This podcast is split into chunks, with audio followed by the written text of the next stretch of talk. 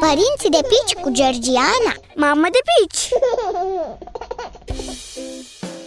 Salut! Îți vorbesc astăzi despre unul dintre mult așteptatele momente din viața oricărui părinte, momentul în care copilul începe să vorbească. De fapt, nu e chiar un moment, ci mai degrabă o perioadă în care cel mic începe să articuleze cuvinte pe care le și înțelege, undeva în jurul vârstei de un an, de obicei. Sunete drăgălașe începe el să scoată chiar de pe la trei luni, îndrăgitele gângurel de bebeluși, iar de pe la șapte-opt luni încolo s-ar putea să te colinde zi de zi cu tot felul de sunete. Fetița noastră are zile în care numai în ba-ba-ba și da-da-da o ține, vorbind plină de patos în limba ei proprie.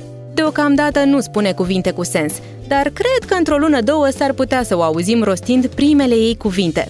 Sper să și ghicesc ce spune, căci de vorbit foarte clar nu va vorbi la început. Mă voi obișnui, cred, ca toți părinții, cu vocabularul special al copilului, care am auzit că va cuprinde aproximativ 300 de cuvinte în jurul vârstei de 2 ani. De înțeles însă cel mic înțelege mult mai multe cuvinte, așa că nu-l subestima și vorbește-i cât mai mult.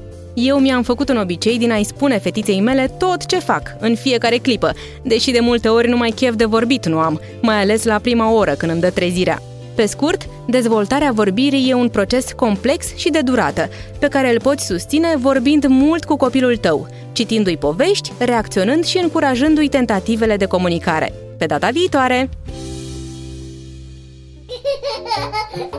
Părinții de pici cu Georgiana Mamă de pici!